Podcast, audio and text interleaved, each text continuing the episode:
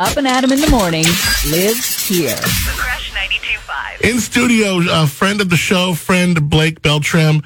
Uh, he is the he was the co-founder of MindBody, but he's doing all kinds of writing and stuff now. And, and we were talking and texting off the phone. First of all, good morning. Good morning. Good to see you. Thanks for it's the first time we've had you in studio. I know. I love this. Yeah, it's pretty cool because we've always had you on the phone before. I know. Before I was always in my car driving, you know, driving Right. by Mount Shasta or something and pulling Yeah. over by the road. Oh, I remember that. That's right. Yeah. Um, so Blake is in studio. It is um, Student Mental Health Week, and I know this is an area that one conversations could certainly we, we could be having more of them, and then uh, obviously it's something that's very close to you too. It is. It's something I'm really passionate about. I should preface by saying I'm not an expert and don't pretend to be an expert on Yeah. it. So this is more two guys talking Right. probably than Yeah. me being an expert. But it's something I'm really passionate about and I have been for a long time. Partly driven by the fact that I kind of suffer with some of my own mental health challenges. You know, Mm-hmm. I jokingly call myself bitropic because I'm not quite bipolar. You know, I don't quite go. I You're don't, just by tropic. Yeah. that's pretty good. I like that. Yeah, I don't go Like, I all the definitely way have to the to use north and that. south pole. I just go 22 Right. and a half degrees north to 22 and a half degrees south. That's you know, really a little good. bit of a sign. but listen, but listen, d- oh, we gotta be. All, I mean, we're all like that, right? I think so. I think so. I mean, I know there's times I struggle with anxiety. Have you ever had a panic attack? I have. Yes, years ago. I, uh, yeah, I right. had See, I mean, pan- we don't went have through a all the phase time, When but- I was like th- in my like 30, I was having panic. Really? Yeah. So I mean, so anxiety. I don't know. If, if- sometimes it gets into worry or certain things. I'm sure these things affect us all. Do you think they're affecting us more and affecting more of us now? I do. You I do. do. I Yeah. do. I think it affects. Um, I think it affects almost everyone on some Mm-hmm. level. I think mental health issues are things that we don't like to talk about. Um, by and large, you know, we all like to act like we're doing great. And, Right. You know, we look at each other on Instagram, and of course, everything is insta perfect on on social media. Oh, sure. But in reality, yeah, I think a lot of people suffer with anything from anxiety to depression to, you know, you name it across the board. And um, and we tend to numb these things out rather than talk about them. Right. We tend to reach for something to distract ourselves or numb ourselves from it. Right. So a lot of us reach for social media now. you Right. know, Oh, So you're reaching Which for almost some weird way makes it worse, doesn't it? I think it does make it worse. Can yeah. I think it does. I mean, do you think uh, when you when you say that, you also mean like a cigarette, a drink, oh, for sure. a this, a that, a, you know? for sure. Pick your poison. Yeah, right. I mean, if we live, if one lives in a state where that internal voice is kind of driving us crazy, you know, and we're worried about something we did in the past, or we're in fear of something that's going to happen in the future, it's really uncomfortable to sit with those feelings. Yeah, I'm wondering if gambling is almost Oh, worse. Now, I hear commercials everywhere. Like I, I'm trying to think. Like, does Siri think I have a gambling problem? Like, is she sending these commercials to me? But there's like gambling commercials over everything now. Oh, It's yeah. So interesting. I've had that in my family. really? You really? Yes. Yes. See, and that's another uh, struggle, mental, mental health struggle, right? Because it's not a physical struggle. Oh, it's not a malady of your body. Absolutely. Well, work is another thing that people can reach for too. Yeah. And that's one of the acceptable things to reach for. Great point. But yeah, you reach for a cigarette, you reach for a drink, you reach for um, your phone, um, the the remote control, Mm-hmm. Um, Food. food, absolutely, Mm-hmm. sex, one of my personal favorites. Yeah, right there you um, go. Yeah, I mean, and and that's just human nature, and th- and this is something I think that's if almost maybe hundred percent of people. Reach for something, and it's Uh-huh. Sure. Mm-hmm. really built into our culture as well. And a lot of these things are are acceptable. It's almost interesting because, you know, there's been so many things we can salaciously dive into with the Johnny Depp Amber Heard trial. And believe me, I'm guilty of being like Oh totally in on the, I- I'm like all in. It's so interesting what's going on there. Uh, It's got a train wreck quality to it. You Yeah, can't for help sure, but not for love sure. But then um, there was something that Johnny Depp said when he was on the stand, um, and that was a whole crazy four days. But it was this idea of doing some starting so unfortunately young at just about numbing pain. Yes. Isn't that interesting? Absolutely. Well, and you look at people like Johnny Depp and uh, uh, Charlie Sheen, and th- I mean, there's so many examples now that we know that money, fame, and quote unquote success do not equal mental health. Yeah. In fact, it's probably arguable that it's inversely proportional. And uh, you know, I, one of the spiritual teachers that I like said there's two ways of uh, driving yourself insane or being very unhappy, and one is not getting what you want. The other is getting what you want. Yeah. And That's why these, these people who win the lottery go absolutely ape Oh, nuts. yeah. Oh, that's a really interesting one. It's, it's totally crazy. It's like a, a disproportionate amount of people who win a ton of money in the lottery. Absolutely. First of all, certain kind of people play the lottery religiously. Yes. You know what I mean? And then when one of these people win, oftentimes it does not go well for them. No, it doesn't. And They're it's just- X, X amount more likely to be a victim of homicide, X amount more likely to get into things like gambling or uh, this or that or the other but horrible things that just take them deeper, deeper, deeper. Yeah, it's like one of the principles I talk about in business when I talk to entrepreneurs. You know, whatever you are at a small stage is what you will be a bigger version of at a large stage. Isn't that Because a lot of entrepreneurs will think, Wow. if I only had a million dollars, then all of my problems would be solved. Yeah, no. And I always tell them, look, if you're a mess now, Oh my God. you're just going to be a Yeah. Oh, hundred times the mess when you have a That's million so dollars. true. Money is not It's another little good nugget. You know, on one hand, we're getting it. Like we were talking off the air, we have conversations like this on a morning show. We have, uh, you know, billboards say slow the stigma. And, and now there's like apps, like Michael Phelps has got an app. On one side, we're doing, having a lot of good conversations and we're seeming like we're taking these big strides in um, opening this can of what mental health can be and mental health on the whole. But on the other hand, we're also, it feels like taking steps back. We're letting people ride out mental health torment in, in tents in our streets and creeks, uh, confusing six year olds by telling them they might be born in the wrong body or telling them that these cloth masks, you know, make them safer when statistically we know that they really didn't. Uh, suicide is up among teens, teen girls, young adults, young adult women. So on one side, we're doing so many right. Where could we be doing better? I think it starts with really talking about it more. I think we we have to have these conversations more, and uh, you know maybe that's the maybe that's not a great answer, you know, a tangible answer to your question, but I really do think that bringing it out into the light more and talking about it more is absolutely essential. I also think it's something that comes down to each of us owning our own, you know. s- Sweeping outside of our own front door, so to speak. You know, who was it that said if everyone just swept outside their own front door, the- Right. the whole world would be clean. So I think it's about each of us taking individual responsibility for our own mental health. With all of the tribal, the culture wars and tribalism that's going on right now, it's really popular Mm-hmm. Right. to make everybody else the problem. Yeah. And it's much less popular to say, where am I the problem? Where am I contributing to the problem? And that goes back ultimately to my own mental health. Yeah. Because if I'm not doing well mentally, then what am I going to do? One of those outs I'll look for is to go argue with some D bag on next door. Right. You know? God, that is such a hole and to I've get done into. it. I've done it. God, oh that my you God. just drive yourself crazy Oh, though. I have. I've driven myself completely crazy going down, and then I, I'm halfway down the tunnel, and I stop and wonder, what am I? And see, and that's the doing? thing is, yeah, exactly. And you're a you're a smart and articulate dude, so you may destroy point for point that one person in that comment back and forth, but in the end, where where did you where do you feel accomplished? And that guy's still walking around this earth an idiot. it doesn't make any positive. Isn't that impact. funny, that no next door positive app? impact whatsoever. I know, None. yeah. And we convince ourselves that if I can just go down point by point, something in us tells us that at some point we're going to do this amazing jujitsu move, and that person's going to go, "You know what? You're right. Oh. Yeah, no. I have seen the light." It never happens. Blake, you are so 100% correct. Thank you for enlightening me. What were you like when you were like a teenager? Was were you uh, good? Were you were you had, did you have a good EQ? Was your emotional intelligence? Were you talking about things like your feelings and things like that then? I've always had, I think, a pretty high EQ just naturally. I was always a really sensitive kid. And a good mom? Um, sorry? Did you have a good mom? Um, I had a loving mom. I had a single mom that went through a lot of different fathers. Okay. So yeah, I had six different fathers over a period of twelve years. Mm. So um, one, my original father, who they split up when my, uh, I was about seven, Mm. and my mom's sixth husband was in attendance at my high school graduation Whoa. and that doesn't include a couple of boyfriends. So yeah, my mom was very loving. She was also very confused, struggled with her own mental health issues. sure, sure, sure. You know, didn't have great examples from her parents. Right. And so, so I had my share of mental health challenges. Uh, you know, just because of all the stuff that I was dealing with. Yeah. Being a sensitive kid, you know, we develop whatever mechanisms we can to survive. And so, one of the mechanisms I developed was being more social. It was about you know Really? having my friends. It was being in play production, being in the plays at school. Um, I tried sports when I was kind of small Yeah. got my butt kicked around a little bit on the field. So I went into the drama room and became a star in there. But um, and I became, you know, I, I I ended up being president of my school and being very, Oh, that's cool. very active my senior year. So I was really lucky and blessed in that sense that you know I I was sort of popular in high school and Oh, that's good. yeah, that was good. I mean, I I was around a lot of drug use and I was around a lot of dysfunction. Did you get into it at all? No, you know, I I got you want to hear like a really personal gnarly story. Sure, I go got ahead. stoned for the first time when I the summer before fifth grade.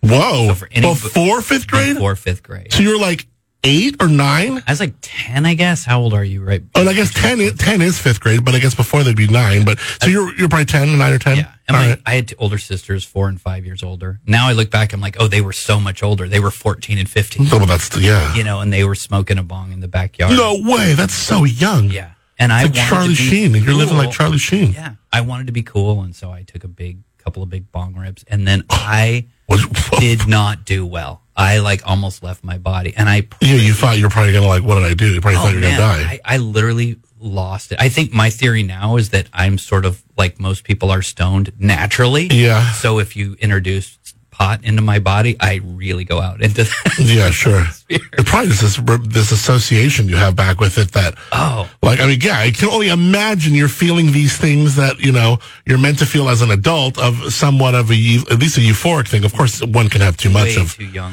to develop. but the- yeah, totally. Whoa! So that just made you almost like uh, That it's was- almost like when you when your parents catch you smoking cigarettes and then they like Yeah. make you smoke one right in front of them and you're like, I mean, it didn't happen to Yeah. me, but but it's like it just turns you off. That's the idea of it, but at least. that was it, man. It was the best thing that could have happened to me because Wow. I literally prayed to God that night. I'm Yeah. not even sure how much I believed in God, but when you know, Yeah, you're just probably don't die, Yeah, don't die, there's don't no die, don't die. atheists In foxholes. Yeah. So I was like, make me normal again, and I will never touch pot again. And I, that was it. I went all. You through. haven't Um, I, a I little bit since it got legalized, a little bit. yeah, no, I tried it a couple of times when I got older. Yeah. I- that is not my. still not your thing. Not my Yeah, medicine. no, no, I get it. My medicine. Yeah, I get my it. body just does not. Uh-huh. Even CBD. I was gonna say like CBD because you seem like because with your yoga and your homeostasis and I mean you're very wise to a lot of those things.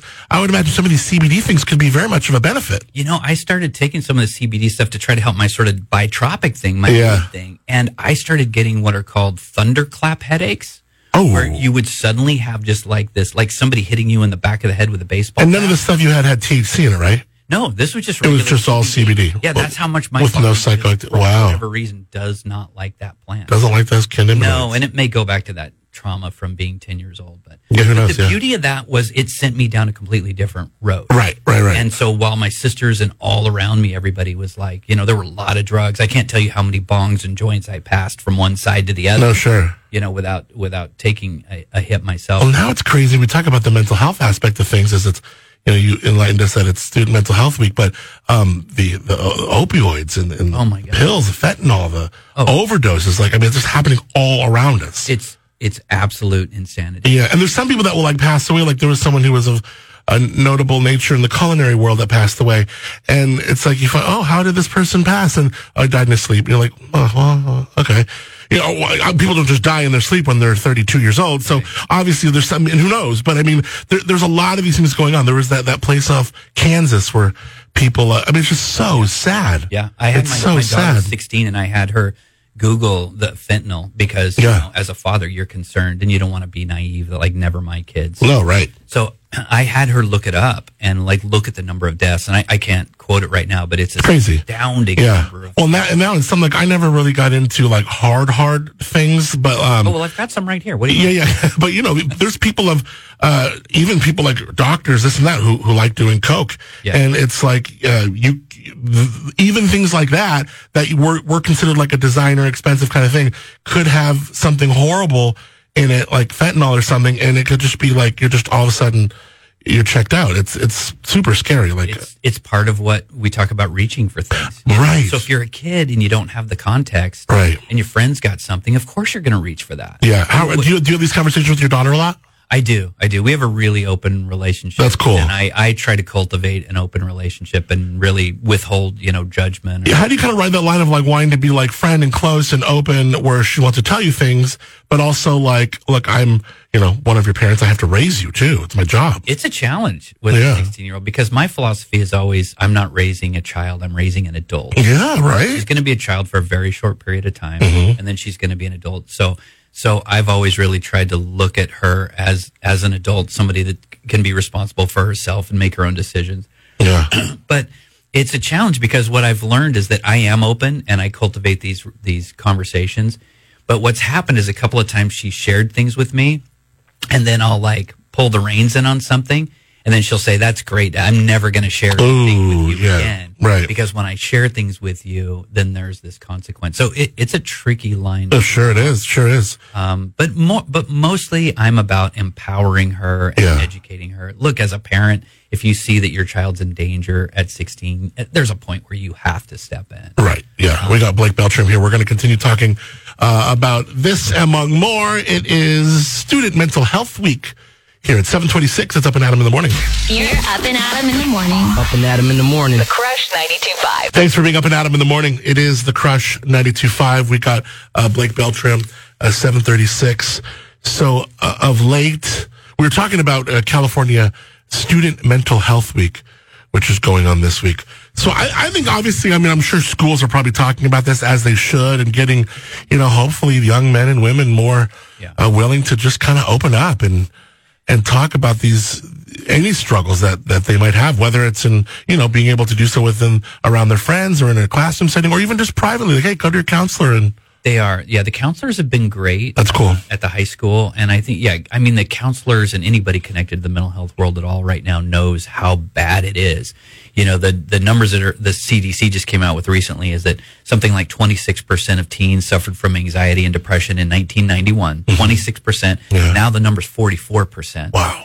And it's over 50 for girls, for teen girls.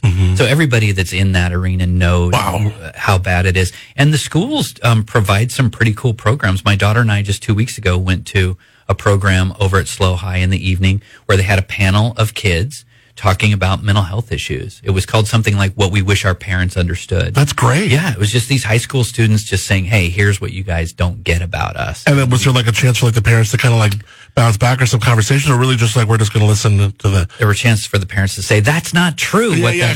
that- uh, no, no, they just listened, and Right. we got to ask some questions. But Right. then the kids, the, the students left, and then some uh, s- some therapists came on, some experts came on, and then there was a panel of the experts. Oh, so good. Mm-hmm. we got to hear from the kids, and then we got to hear from the experts. I took my daughter, and it was really good for us because afterwards I got to say what about that resonated with you. Right. What did you agree with? And Sure. you know, it gave me an opportunity to really learn more about her and learn learn more about where I'm where I'm falling short. you know. Yeah. Because if you're a parent, it's not about if you're going to fall short; it's how you're going to fall short. Yeah. you know, it's just unavoidable. So and like you said, we're raising this little adult. Like they're young now, but they're going to be an adult human for Yeah. the rest of their life. You know, so there's so much at stake there. that's my philosophy. I also feel like as parents, sometimes we we don't have as much control or authority over the direction of their lives as we think we do. You know, I think a lot of times as parents, we tend to think like it's all up to me how to mold them and how to shape them, and and I am responsible for how they turn out. And yeah, I think some of that's true, but I also my personal philosophy is kids. A lot of kids come in with a certain personality type, they kind of come in with their own roadmap, some of them, and they're going to live out that roadmap. I mean, we've seen it with siblings, you know. I Right. mean, there's lots of siblings where you can see same exact environment, but two very different paths and, and very different outcomes. So I'm under no illusion that I'm really the god of her experience in this lifetime. I know as her father, I have an influence for sure. Yeah. And that's where I try to take the most responsibility as I can. How can I be the best influence possible on her? Yeah. But also knowing that, like, I'm not going to control her behavior. I'm not going to keep her from making mistakes. Mm-hmm. I'm not going to keep her from walking whatever her path is. Yeah. So acceptance is really the very best thing that I can step in. And back in the day when we were growing up, at least it didn't come till, you know, late into like being a teenager was, you know, like the internet. But now it's like not even just the internet, but like social media and these things are just causing, I mean, shoot, cell phones. I mean, all these things are just uh, another layer into the dynamic of a young person's mental health. I've suspected this for a while, and there's a lot of research that backs this up, and other people that back this up now. Yeah, those little you get a notification on your phone. Ding. Yeah. We know now that's a little dopamine hit For sure, You know, that's yeah. like hit a little hit off the crack pipe. Yeah. You know, so especially especially for a young person. Oh, my God. And it's like an Instagram like, or if it's you know they- they waste so much. And back in the day, I was like t- telling you this off the air is like, you know, um, b- you know, there was always like uh, w- w- the the models that young women have, and I feel like when I was growing up, it was more like who's on the cover of magazines or 17 magazine. But now it's like that Instagram model or that girl's Instagram account in your bio class. Yes. Or I mean, it's a it's very much all up in their in their face. Yes, and if you don't know that girl personally, her life looks perfect on Instagram. Yeah, So- yeah, and, and there's people like that, you know, of, uh, you know, of even young adults or young entrepreneurs. Yeah, where you, you you see people's life on Instagram, but you're just seeing this one side of it. But then you're always kind of juxtaposing that to th- your life, which you know all sides of that life. And, Yeah, you and- know, Yeah, it's exactly. So interesting. I know. We need something like an like an alternative Instagram app where everybody just posts the worst of Well, it's themselves. funny. There is a new app that that is getting gaining a lot of popularity among young folks right now. It's called Be Real. Yeah. And what it does is you sign up for it, and you can do like one post a day, but your phone will have a notification, Uh-huh. and you and it, it takes a photo of you on the front of you, like your front camera takes a photo and the back, and you have to post it. so it literally, if it's a meal. Or you're on vacation, you know, whatever it is, it could be Right. doing homework or whatever it is. Whoa. That, so for you to see other now you could choose not to Right. but for you to see other people's stuff of that day you got to participate so Interesting. it forces you to participate my niece is the uh, first one to get a master's in our family and she just walked two days ago and she is now going to be a psychologist and she was the only one in her class to actually have a job um, as you know as she walks she's going to be a school psychologist at a high school in Ventura County. And just as she just, you know, wrapped up her internship with the, hi- another high school in Ventura County, she was even telling me when we talk, like just the amount of heaviness and that, that are weighing on kids' hearts and minds Oh. yeah. of late is very, very real. It's crazy. And I, I talked to somebody at that event last week that was working at one of the, the tables there from one of the mental health places. And she talked about the effect of the pandemic. you sure. know? Yeah. Mm-hmm. Huge. I mean, this is no th- this is no joke, and and a lot of us saw this coming. You know, Mm-hmm. part of my frustration is a lot of us were waving that red flag at the time. Sure.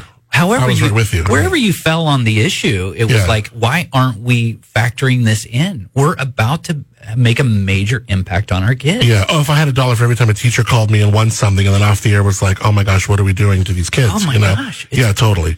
And, Well, and, it's funny and because now we- we, are seeing that. we, we, we kept schools closed for so long and we, um, d- we had this, you know, debate about whether we should be covering their faces or not. And the whole idea was like, let's not get them sick because then they won't get eight- 75 to 80% of them got it at school. It just happened because course. That's what, of course it is, Yeah. you know, right? Because that's just, you know, life. So, but no, you're right. Yes. But like to have these conversations, so important. Um, you have time for one more break? sure. All right, cool. We'll keep Blake around for one more break. It's uh, Blake Beltram. Uh, he's a friend of the show. We're talking about uh, Student Mental Health Week. It's up and at 'em in the morning. You're up and at 'em in the morning. Up and Adam in the morning. with Adam Montiel. Weekday mornings, 6 to 10 a.m. The Crush 92.5, the perfect blend.